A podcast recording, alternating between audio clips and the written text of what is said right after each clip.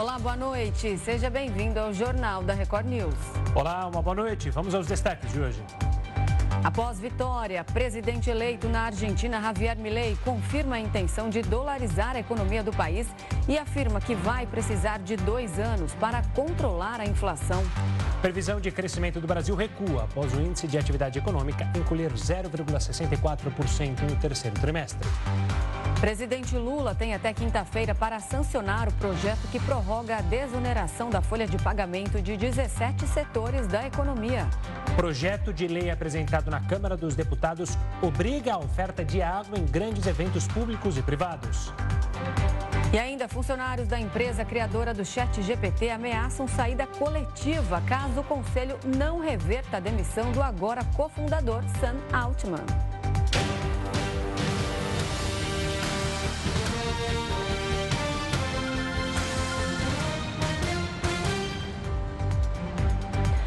Em outubro, a inadimplência de longo prazo chegou a 48% das pessoas endividadas. E este é o maior patamar desde março de 2020. A inadimplência é considerada de longo prazo quando o atraso ultrapassa os 90 dias. De acordo com a pesquisa feita pela Confederação Nacional do Comércio de Bens, Serviços e Turismo, o tempo médio para pagamento de dívidas no último mês foi de 64 dias. Este foi o maior intervalo desde novembro de 2019. O estudo ainda revelou que 13% dos inadimplentes não têm condição de pagar as dívidas. Este é o maior nível da série histórica iniciada em 2010. Depois de um resultado negativo da prévia do PIB, os analistas reduziram a expectativa para o crescimento econômico neste ano. Os economistas ouvidos pelo Banco Central diminuíram de 2,89% para 2,85% a projeção para o PIB de 2023. O produto interno bruto é a soma de todos os bens e serviços finais produzidos no país e é o principal indicador para medir a evolução econômica de um país. A decisão veio depois que o índice de atividade econômica, conhecido como prévia do PIB, encolheu 0,64% no terceiro trimestre. Para 2024, a expectativa é de um crescimento de 1,5% no PIB brasileiro. Os analistas entrevistados pelo Boletim Focus também reduziram a previsão para a inflação de 2023. O índice de preços deve fechar com alta de 4,55%. Antes, a previsão era de 4,59%. Caso isso aconteça, o índice vai ficar dentro do intervalo da meta, definida em 3,25% e podendo variar entre 1,75% e 4,75%. Para controlar o aumento de preços, o principal instrumento utilizado pelo Banco Central é a taxa básica de juros. Com relação à Selic, a expectativa é que ela encerre o ano a 11,75%. Para isso, a autarquia monetária precisaria realizar um novo corte de 0,5% na atual taxa de juros.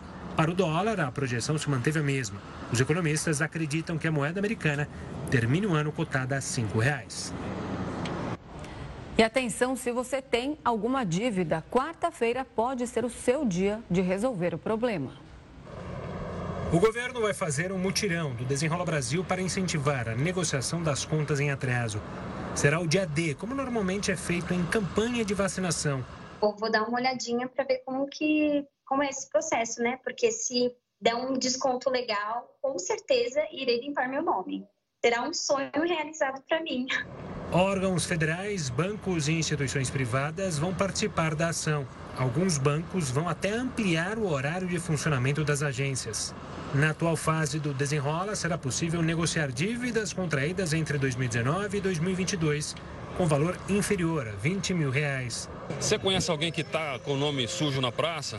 Conheço. Quem, por exemplo?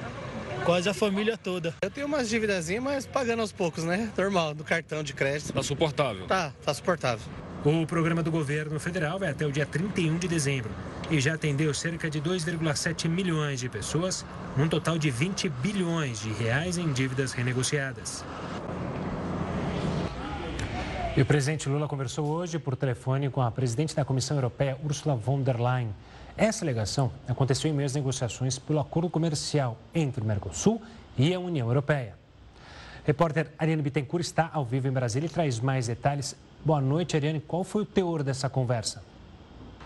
Gustavo, boa noite a você, Renata, a todo mundo que está nos acompanhando. Segundo o governo federal, durante essa conversa, ambos concordaram em continuar acompanhando os trabalhos dos negociadores nos próximos dias e firmaram o compromisso de se encontrarem pessoalmente na COP28, que acontece em Dubai na semana que vem. Bom, a indicação é de que essa ligação, que durou cerca de 30 minutos, serviu, sobretudo, para impulsionar politicamente essas negociações em torno de um acordo comercial entre o Mercosul e a União Europeia. Também nesse contexto, inclusive, o presidente Lula, depois de participar da COP28, segue em viagem para a Alemanha, onde ele vai se encontrar nessa visita oficial o chanceler alemão Olaf Scholz. É mais um esforço, mais um encontro bilateral que, segundo o governo federal, deve ajudar a selar essa parceria de acordo comercial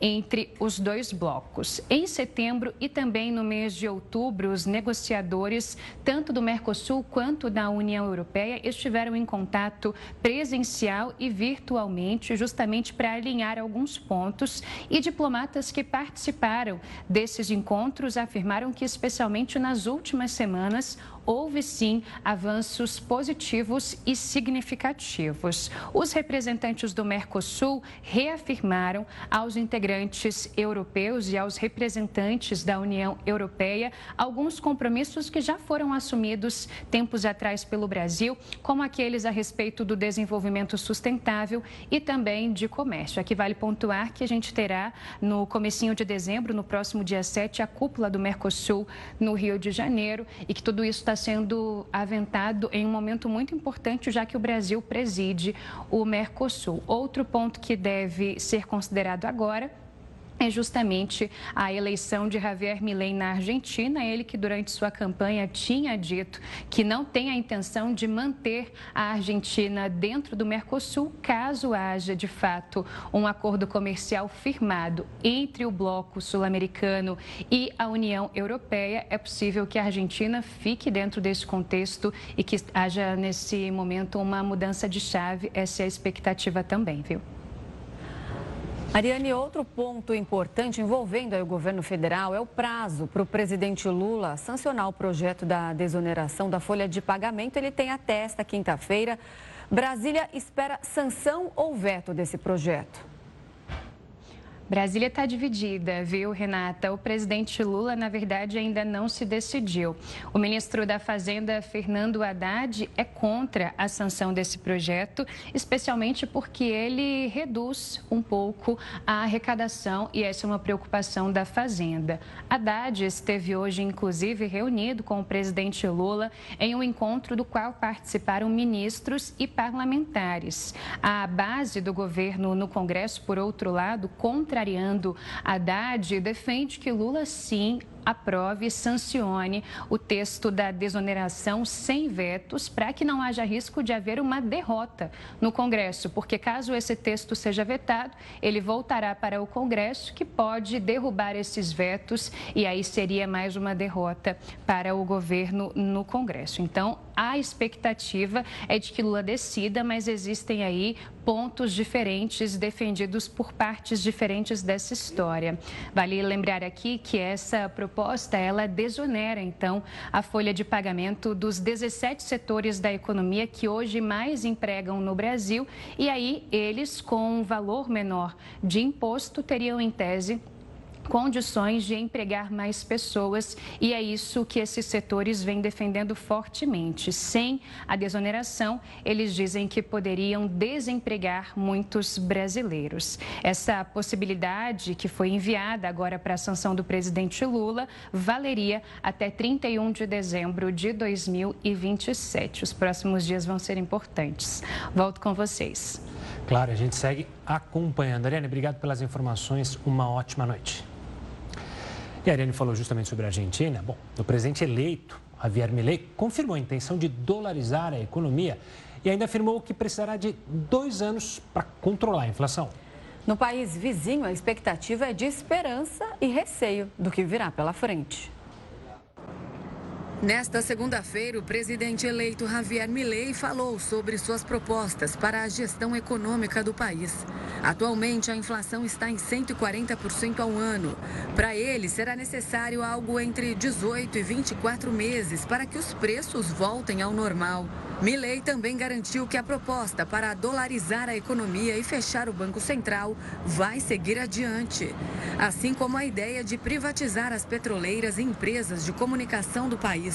O modelo econômico adotado na Argentina foi o principal alvo dele durante a campanha.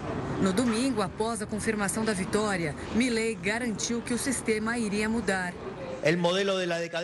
Este modelo de decadência chegou ao fim. Não há como voltar atrás. Os resultados deste modelo são evidentes para todos verem. De país mais rico do mundo, hoje estamos na posição 130. Metade dos argentinos são pobres e os outros 10% são indigentes. Hoje abraçamos o modelo libertário para voltar a ser uma potência global. O modelo da liberdade para voltar a ser uma potência mundial. A eleição do candidato liberal levou uma mistura de esperança com o receio do que será o novo governo na Argentina para a população no país. Entre as duas opções, acho que a melhor foi ele. Eu não gostava do Sérgio Massa porque, como ministro da Economia e estando no poder, ele estava fazendo coisas erradas e não conseguia fazer nenhuma mudança. Milley vem de fora, então ele me convenceu mais. E Milley que está fora, por aí te convencia um pouco mais? A verdade é que é um grande mistério. Eu, pessoalmente, não votei no Milley porque senti que era como um salto no vazio. Salto ao vazio. Estou com um pouco de medo, porque Macri está junto com ele. Espero que as pessoas não tenham errado, mas temos que respeitar o que a maioria decidiu. Não seja equivocado e, bueno, há que respeitar o que decidiu a maioria. Com 52 anos de idade, Javier Milei venceu o candidato governista e atual ministro da Economia Sérgio Massa, com mais de 10 pontos percentuais de diferença. O liberal vai precisar enfrentar a crise econômica mais grave no país. Além da maior inflação em três décadas, a Argentina ainda sofre com forte desvalorização cambial e mais de 20% da população na pobreza. E a gente continua a falar sobre o presidente eleito da Argentina, Javier Milei, e sua promessa, então, de privatizar a economia do país. Para a gente entender melhor esse cenário, nós vamos entrevistar agora a professora de Relações Internacionais da Unifesp, Regiane Bressan, que é especialista em América Latina. Seja muito bem-vinda, uma boa noite, professora. Olá, boa noite a todos. Professora, são então muitas medidas polêmicas, entre elas aí essa promessa de campanha de fechar o Banco Central, dolarizar a economia. De que forma isso seria feito? Ele acabaria com o peso, que até então era a moeda local? São promessas difíceis de serem cumpridas? Certamente são promessas muito difíceis de serem cumpridas, inclusive porque o Milley, ao longo da sua campanha, sobretudo entre o primeiro e o segundo turno, ele teve que conquistar o apoio da direita mais tradicional. Esse eleitorado que é representado por partidos políticos mais conservadores, certamente devem fazer parte do governo de Milley.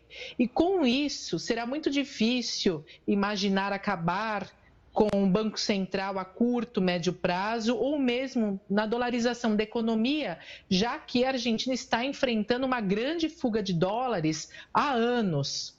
Portanto, essas promessas dificilmente elas se tornarão medidas políticas macroeconômicas uh, num num, em curto prazo, de forma imediata.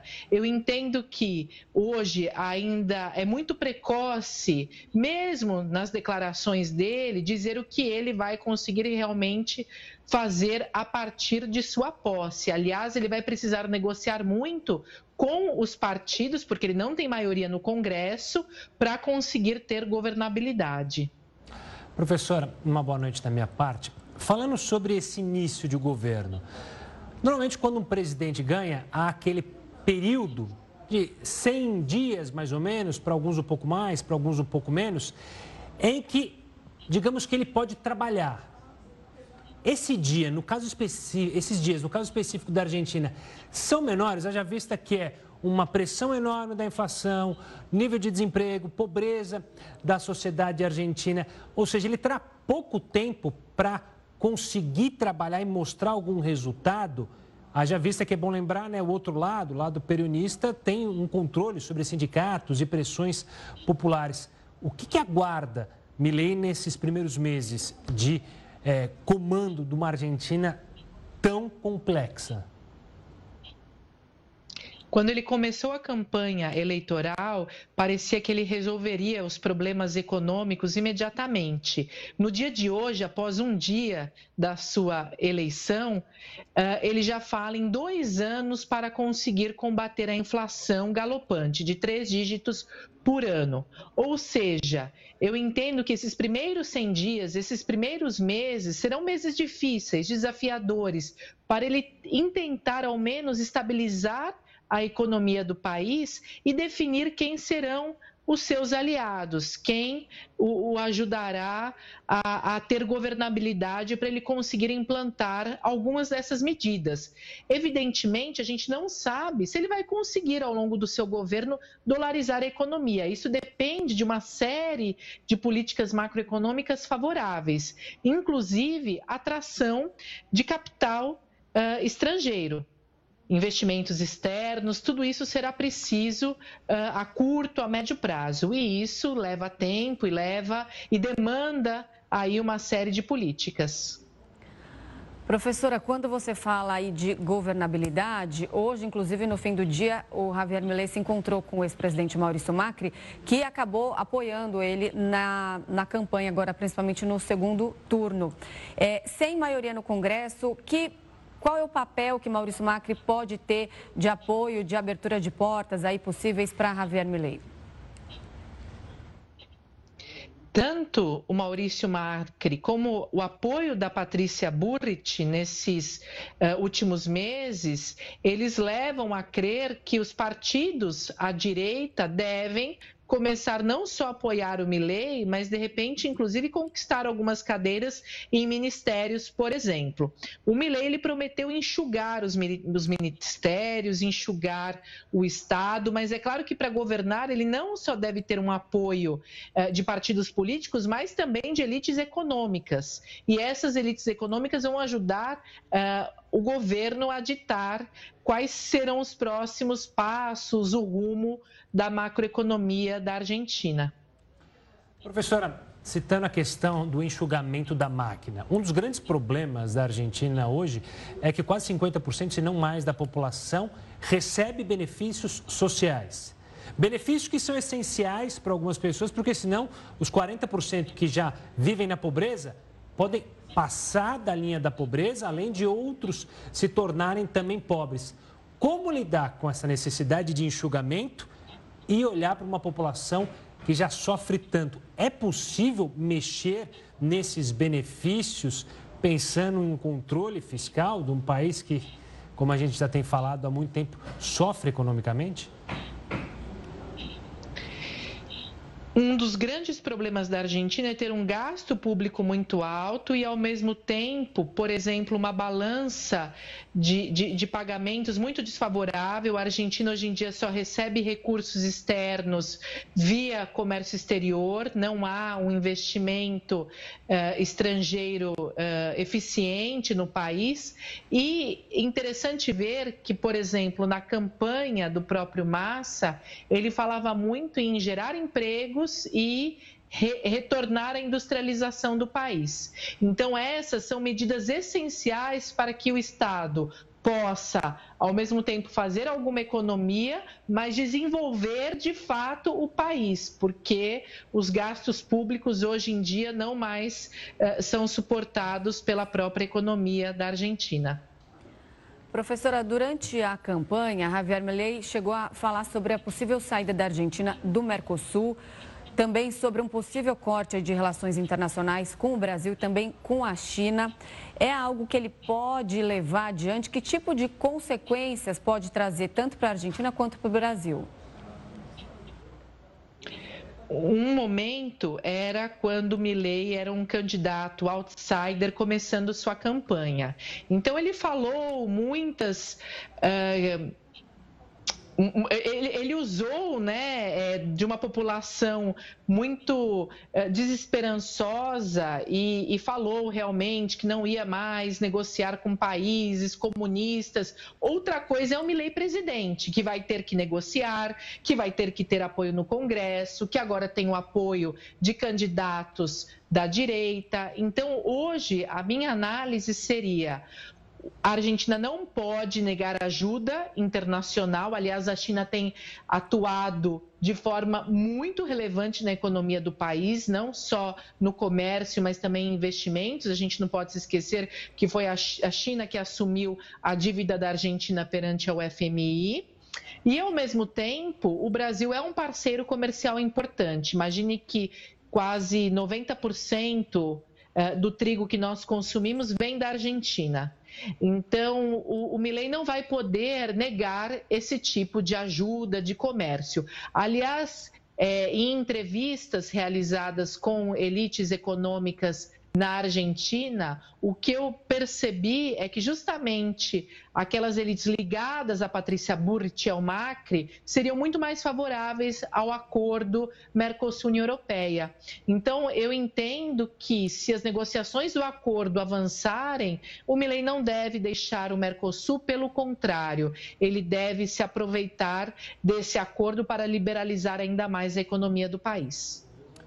Professora, olhando para esse aspecto de relações internacionais, como você mencionou, é, o presidente Javier Milei, presidente eleito, que assume agora em dezembro, é, criticou alguns países e também fala sobre fazer negócios com países ocidentais, é, Estados Unidos, promete viajar até Israel, além dos Estados Unidos, também pode, podemos dizer que cita europeus. Mas o que, que a Argentina tem a oferecer a outros países ou aos outros países com quem Javier Milei gostaria de justamente negociar. Numa situação tão complexa que a Argentina vive, em que indústria quase não há, depende apenas do agronegócio, há espaço para ele barganhar junto com países mais poderosos, digamos assim? Eu entendo que a estratégia internacional da Argentina deveria ser aproveitar todas as frentes que podem se abrir. É, se limitar nas relações com os Estados Unidos e Israel seria realmente um grande erro. O Brasil de Bolsonaro intentou fazer isso naquele momento, aliás, Bolsonaro e Trump, inclusive, tinham algum alinhamento ideológico, e mesmo assim o Brasil ficou isolado ao longo da política externa de Jair Bolsonaro. Então, o Milley fazer isso num governo de Biden certamente é um tiro no pé. A Argentina ficaria, continuaria uh, numa situação bastante difícil. O momento agora é de tentar ajuda, fazer alianças, seja pelo Mercosul, seja pelos BRICS, e tentar aí pensar na retomada da sua economia e nos reajustes importantes da macroeconomia. Professora, só para a gente encerrar, o Milei disse que vai começar um processo de privatizações. Entre essas privatizações da maior petroleira do país, ele deve conseguir fazer isso? O que, que esse movimento pode representar para a Argentina? É esperado, sim, que ele faça determinadas privatizações. A gente não sabe quais delas ele vai lograr de imediato, mas é fato que ele deve aí partir para políticas de enxugamento da máquina estatal, de, de privatizações e talvez até uma economia de mais austeridade. Agora temos que esperar até é, a sua posse para a gente entender mais sobre o próximo governo da Argentina. Tá certo. Professora, obrigado pela conversa aqui, analisando então essa vitória de Milei e os desafios que ele tem pela frente. Um forte abraço e até uma próxima. Obrigada, até uma próxima. A gente segue nesse tema para falar que a vitória de Javier Milei rodou o mundo e diversas personalidades foram às redes sociais para dar os parabéns ao novo presidente da Argentina. O ex-presidente americano Donald Trump usou o próprio slogan para dizer que Milley tornará a Argentina grande novamente. Joe Biden não se pronunciou, mas deixou a tarefa para o secretário de Estado Anthony Blinken. Esperamos continuar a cooperação bilateral, afirmou o chefe da diplomacia americana. Em comunicado, o Kremlin deu os parabéns ao argentino e lembrou que as relações entre Argentina e Rússia se baseiam nas boas tradições de amizade e respeito mútuo. Milley já declarou que está ao lado da Ucrânia na guerra contra a Rússia.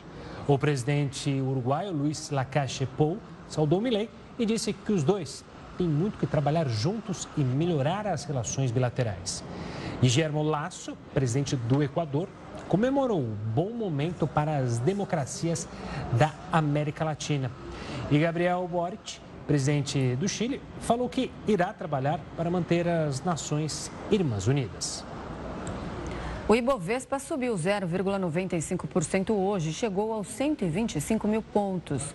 Com isso, o principal índice da B3, a Bolsa de Valores brasileira, chegou ao maior patamar desde julho de 2021. No ano, o Ibovespa acumula alta de mais de 14%. Já o dólar caiu 1,1% nesta segunda-feira. A moeda americana fechou o dia sendo negociada a R$ 4,85. Em 2023, a queda é superior a 8%. E pelo menos sete pessoas morreram depois das fortes chuvas no sul do país. Mais de 8.500 pessoas ficaram desabrigadas. Mais de 200 cidades foram atingidas pelos temporais em Santa Catarina e no Rio Grande do Sul. Para cuidar das pessoas que tiveram as casas atingidas, os dois estados abriram abrigos públicos. Muitas famílias precisaram ser resgatadas por helicóptero e barcos, porque as residências ficaram completamente inundadas. Além dos desabrigados, sete pessoas morreram e ainda há três desaparecidos, sendo dois no Rio Grande do Sul e um em Santa Catarina. O temporal ainda fez com que ruas e estradas fossem interditadas. Em Gramado, região turística do estado gaúcho, uma barreira caiu e fechou o trânsito no local. Nos últimos meses, a região sul tem enfrentado extremos climáticos, como chuvas e ciclones. A intensidade dos fenômenos está ligada ao El Ninho. A partir de terça-feira, as regiões atingidas ainda devem enfrentar mais pancadas de chuva, mas a intensidade deve ser menor do que a vista nos últimos dias. Com isso, Rio Grande do Sul e Santa Catarina Vão seguir em estado de atenção para possíveis alagamentos. E o nível do Lago Guaíba, no Rio Grande do Sul, atingiu níveis históricos. Desde 1941, quando Porto Alegre ficou debaixo da água e sofreu com uma grande enchente, o nível não ficava tão alto. Devido às fortes chuvas, a altura chegou a 3,19 metros. A prefeitura da capital gaúcha teve que tomar providências para evitar estragos ainda maiores e fechou as comportas do sistema de proteção. Há 82 anos, o nível chegou aos 4,75 metros. Diversas partes da orla do Guaíba foram tomadas pela água e alguns espaços foram fechados, assim como estações de ônibus para não colocar em risco a vida das pessoas. O nível máximo para não ter risco de inundações é de 3 metros. Pelo menos quatro pessoas morreram e 63 ficaram feridas no Rio Grande do Sul na semana passada. O governo de São Paulo vai instalar no litoral norte um radar meteorológico para monitorar chuvas. A ideia é evitar tragédias e alertar a população. O equipamento será instalado no município de Ilhabela até o final do ano. O radar custou 10 milhões de reais e vai melhorar as previsões com uma antena de 1,80m, que alcança 120 quilômetros a partir da base. Esse radar é um equipamento americano de 10 milhões de reais, adquirido pela Universidade Unesp e será utilizado pela Defesa Civil do Estado para melhorar o monitoramento e melhorar a qualidade dos alertas para a população. A ideia é instalar outros radares radares, como esse em outros pontos do litoral paulista. Além do radar, a Defesa Civil Estadual também vai instalar sirenes de alerta para temporais em áreas de risco. No mês passado, foi homologado e assinado o contrato com a empresa vencedora da licitação para a prestação do serviço. O radar meteorológico, ele funciona como se fosse um morcego, ele emite ondas, essas ondas batem nas nuvens, nas gotículas, e é possível verificar o tamanho, a intensidade né, e a distância. Com essas informações, a Universidade Unesp vai receber, né, através de computadores, e vai remeter para a Defesa Civil do Estado. E a Defesa Civil do Estado vai emitir alertas com maior precisão para a população paulista. A região foi atingida por uma forte chuva no começo do ano. 65 pessoas morreram. Ainda sobre o clima, o mundo deve sofrer um aquecimento de até 3 graus ainda neste século. Para as Nações Unidas, os países precisam acelerar os esforços para evitar esse cenário. Segundo um novo relatório produzido pela ONU, no ritmo atual de emissões de gases de efeito estufa, o mundo deve ter um aumento entre 2,5 e 2,9 graus neste século. O nível é o dobro da meta ideal. O texto ainda afirma que as nações do G20 precisam acelerar a transição energética e aumentar os cortes nas emissões. O secretário-geral das Nações Unidas também fez um apelo para que essas mudanças aconteçam o quanto antes. Os países devem se comprometer a triplicar a capacidade das energias renováveis, duplicar a eficiência energética e levar energia limpa a todos até 2030. E devem também se comprometer a eliminar gradualmente os combustíveis fósseis. O relatório foi publicado poucos dias antes de uma nova conferência sobre a mudança climática. A COP28 vai acontecer em Dubai entre os dias 30 de novembro e 12 de dezembro. Líderes de diferentes países vão se reunir para debater soluções para conter o aquecimento global. Desde a era pré-industrial, a temperatura média global já está 1,2 grau maior e 2023 deve ser o ano mais quente da história. Segundo o Serviço de Mudanças Climáticas Copérnicos, ligado à União Europeia, desde janeiro a temperatura está 1,43 grau acima da média para os primeiros 10 meses do ano. Deputados federais apresentam um projeto de lei para obrigar a distribuição de água em eventos de grande porte. É o que a gente fala já já aqui no Jornal da Record News.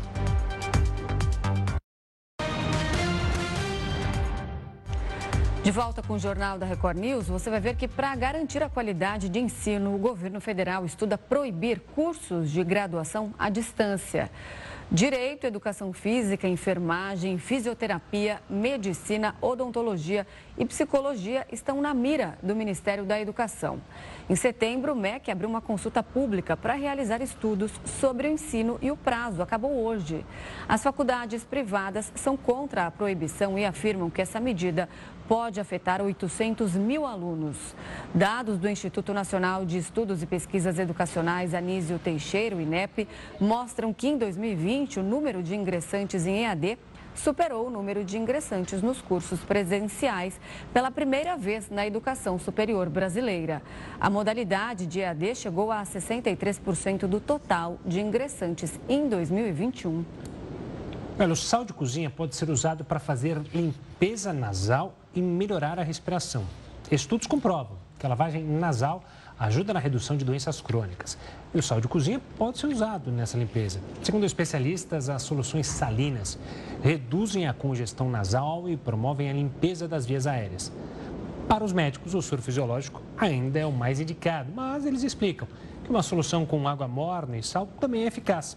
Para fazer a limpeza é necessário 200 ml de água misturados com uma colher de sopa de sal em uma seringa própria para fazer a lavagem do nariz. O ingrediente pode ser um aliado contra a sinusite e a rinite, mas os médicos explicam que não deve ser considerado como tratamento único, mas sim complementar contra essas doenças.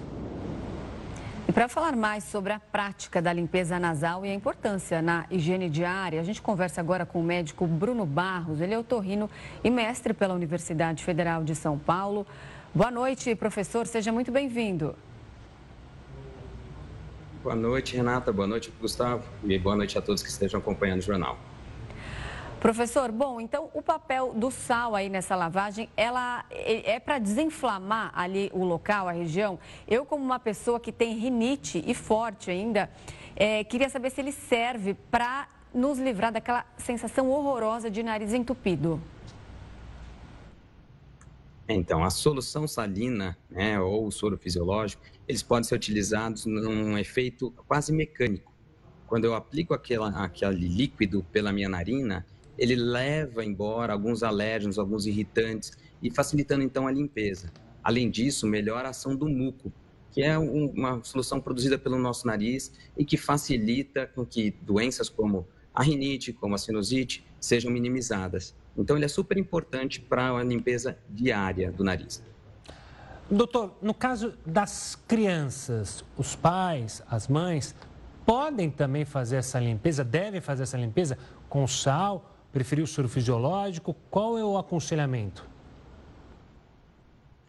Na verdade, a lavagem nasal, a limpeza com soro, pode ser feita a partir do, do recém-nascido. Né?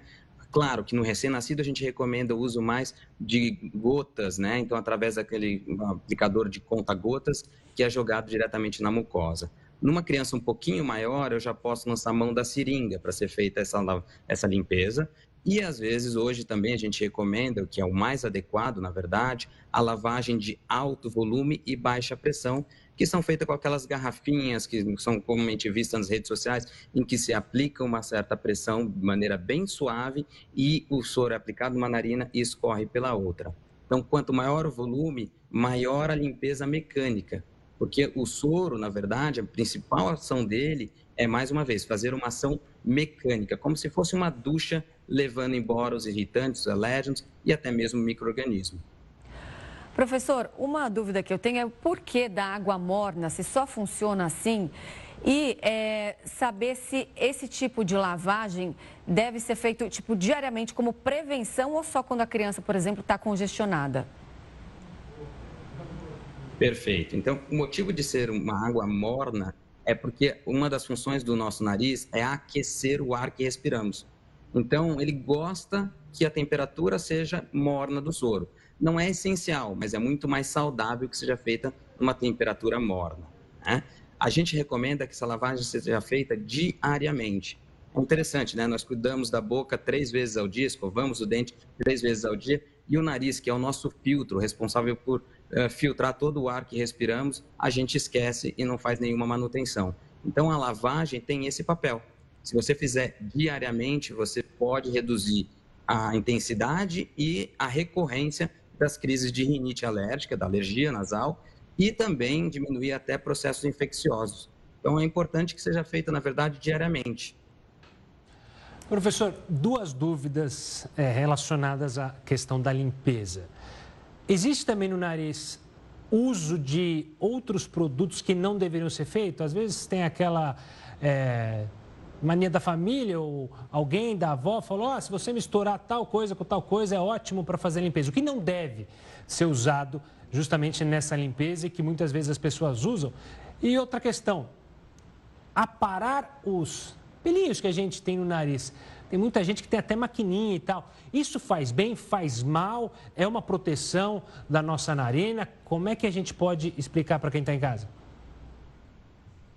Então, vamos por partes, né? Primeiro, até em relação aos pelos. É uma barreira de proteção natural. Ele está ali por um bom motivo, para evitar a entrada de animais, insetos até, de impurezas. Então, pode ser feita uma higiene superficial, mas com muito cuidado, porque como qualquer pelo do nosso corpo, pode inflamar e gerar até uma infecção local. O ideal seria não mexer nos pelos da região. Tá? Ah, em relação à limpeza seu papel importante, a gente pode, eu queria lembrar uma coisa que é super importante na formulação, porque todo mundo fica preocupado que tenha que ser o soro fisiológico pronto, e a gente pode fazer essa solução salina, como já foi bem dito por vocês, acrescentando uma colher de café de sal numa solução morna de água, que preferencialmente deve ser filtrada para que Tá certo, a gente conversou com o médico otorrino Bruno Barros. Bruno, muito obrigada pela entrevista. Uma boa noite para você. Obrigado, boa noite a todos. Boa noite. Olha, deputados federais apresentaram um projeto de lei para obrigar a distribuição de água em eventos de grande porte. A proposta também prevê a garantia de que as pessoas possam entrar com garrafas ou copos de água nesses locais. O texto é válido tanto para eventos públicos quanto privados. O projeto foi apresentado três dias depois que uma fã da cantora Taylor Swift morreu após passar mal no início do show da cantora no Rio de Janeiro. No dia seguinte, após o falecimento da jovem, o governo federal editou uma portaria que prevê a distribuição gratuita de água em shows, além de ilhas de hidratação. O governo americano negocia com Israel e o grupo terrorista Hamas uma possível pausa de cinco dias na guerra. Hoje, bebês prematuros foram transferidos de um hospital na faixa de Gaza para o Egito. Foi com a ajuda do exército israelense que 31 bebês que nasceram de forma prematura deixaram o hospital Al-Shifa. Em um comboio de ambulâncias, 28 deles foram levados para o Egito, acompanhados pelas mães e enfermeiras. Os outros continuam tratamento em solo palestino. O hospital Al-Shifa, de onde os bebês foram retirados, virou alvo de uma operação militar. Israel afirma que o local é usado como base do Hamas para atividades terroristas. As forças de defesa israelenses divulgaram imagens que mostram um refém sendo levado à força para o hospital em 7 de outubro, dia da invasão do Hamas a Israel. Um túnel foi descoberto nas proximidades da unidade médica. São mais de 10 metros de profundidade e no final da passagem há uma porta à prova de explosão. Em meio a uma possível negociação de pausa no conflito, as operações na faixa de Gaza foram mantidas. Segundo o jornal The Washington Post, o governo americano acredita que um acordo pode ser anunciado em breve. Serão pelo menos cinco dias de pausa nos ataques. Em troca, cerca de 50 reféns, entre mulheres e crianças, seriam libertados, segundo as fontes americanas. Enquanto a trégua não é anunciada, as sirenes voltam a soar em Tel Aviv. Hoje, o sistema de defesa aéreo foi ativado e interceptou um bombardeio.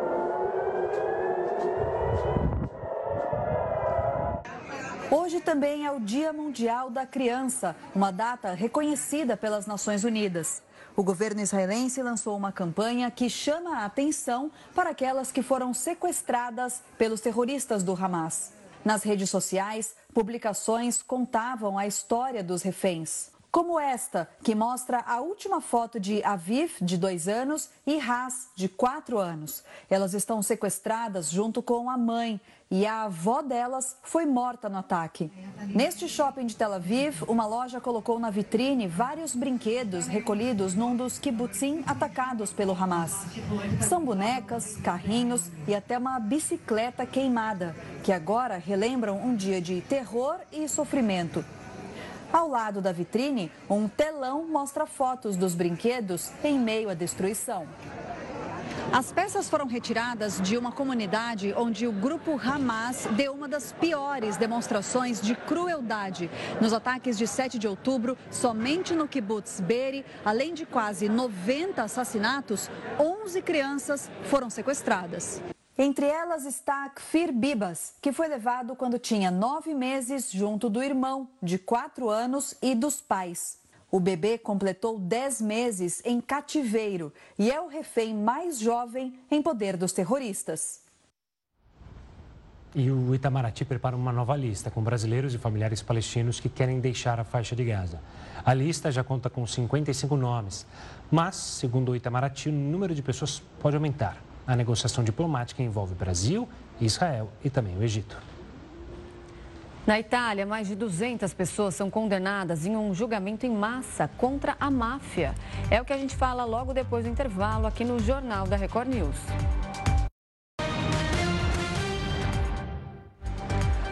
Os funcionários da OpenAI, a empresa responsável pelo chat GPT, não estão nada contentes com a demissão do CEO e cofundador Sam Altman. Eles ameaçam até mesmo uma saída coletiva. Um grupo de 505 do total de 770 empregados da companhia assinou uma carta exigindo que os atuais membros do conselho não apenas recoloquem Altman em seu antigo cargo, mas também renunciem de suas funções, abrindo espaço para a chegada de diretores independentes. Caso isso não aconteça, eles ameaçam sair da OpenAI para ir trabalhar na equipe interna de inteligência artificial que está sendo montada pela Microsoft. Essa equipe terá justamente Altman como líder.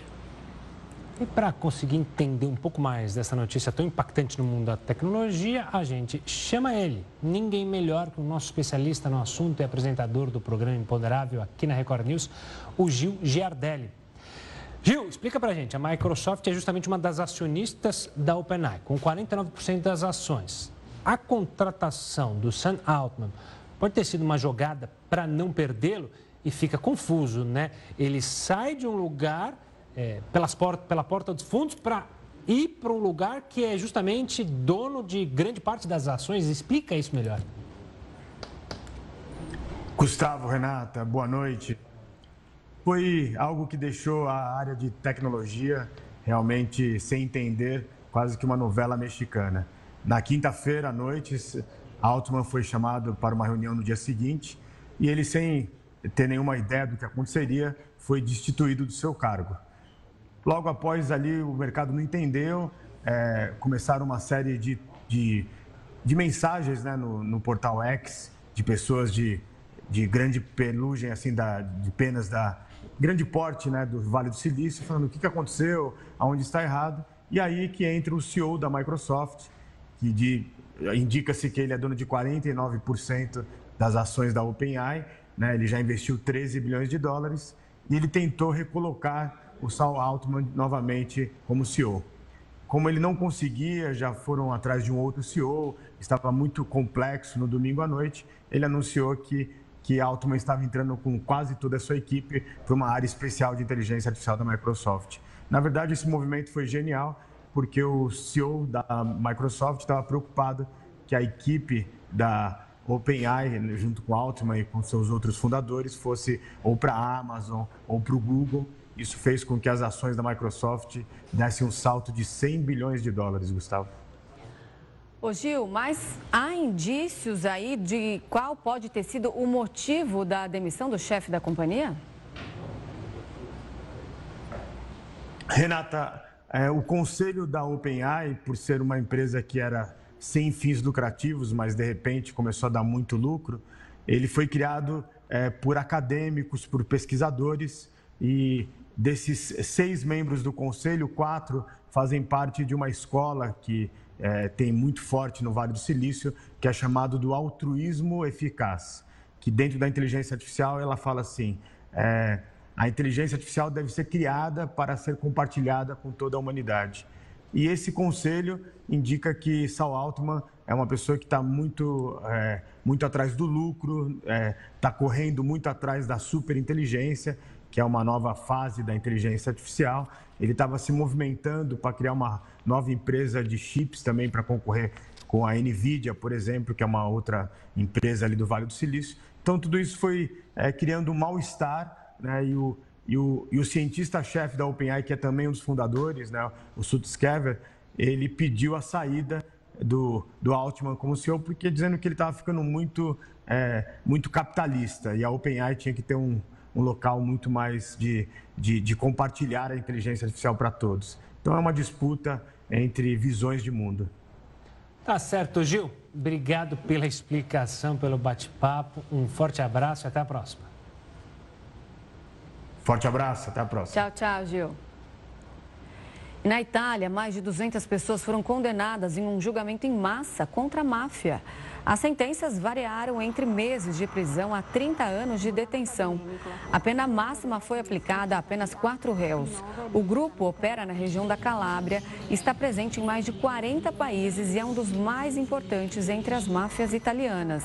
A decisão em primeira instância ainda absolveu 131 pessoas. Nova pomada à base de melanina deve revolucionar na cicatrização de feridas. É o que a gente fala já já aqui no Jornal da Record News.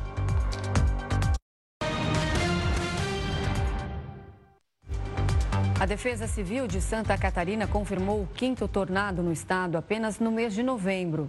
O fenômeno foi registrado no sábado, na região sul. A velocidade dos ventos ultrapassou 100 km por hora. O tornado causou estragos nas cidades de Balneário, Gaivota e Sombrio. Residências e galpões foram danificados nos locais e árvores caíram. Santa Catarina tem sofrido com fortes chuvas desde o dia 14 de novembro. Mais de 70 cidades estão em situação de emergência e 11 em calamidade pública. E uma nova pomada pode revolucionar na cicatrização de feridas. Pesquisadores de uma universidade dos Estados Unidos inventaram um creme à base de melanina que deve acelerar no curativo dos ferimentos. A substância age como anti-inflamatório e também protege a pele de queimaduras. A melanina é um pigmento que fornece cor à pele, olhos e cabelos de humanos e animais. Ela protege a pele das radiações solares, o que pode causar câncer de pele. A empresa química Bayer foi condenada a uma indenização bilionária por causa de um produto suspeito de causar câncer. A decisão veio da justiça americana e determinou que a companhia pague um bilhão e meio de dólares a quatro pessoas. O total equivale a mais de 7 bilhões de reais. Um herbicida da empresa alemã é acusado de ser responsável por causar lesões e doenças, incluindo câncer. O júri entendeu que a Bayer é culpada das alegações de negligência, defeitos de design do produto e por não avisar os consumidores sobre possíveis perigos no uso do herbicida. A companhia afirmou que vai recorrer da decisão e alegou que o produto e o princípio ativo usado nele são seguros para uso. Essa edição do Jornal da Record News fica por aqui. Muito obrigado pela companhia e pela audiência. Boa noite. Você fica agora com o News das 10 com o Kaique Rezende. Até amanhã.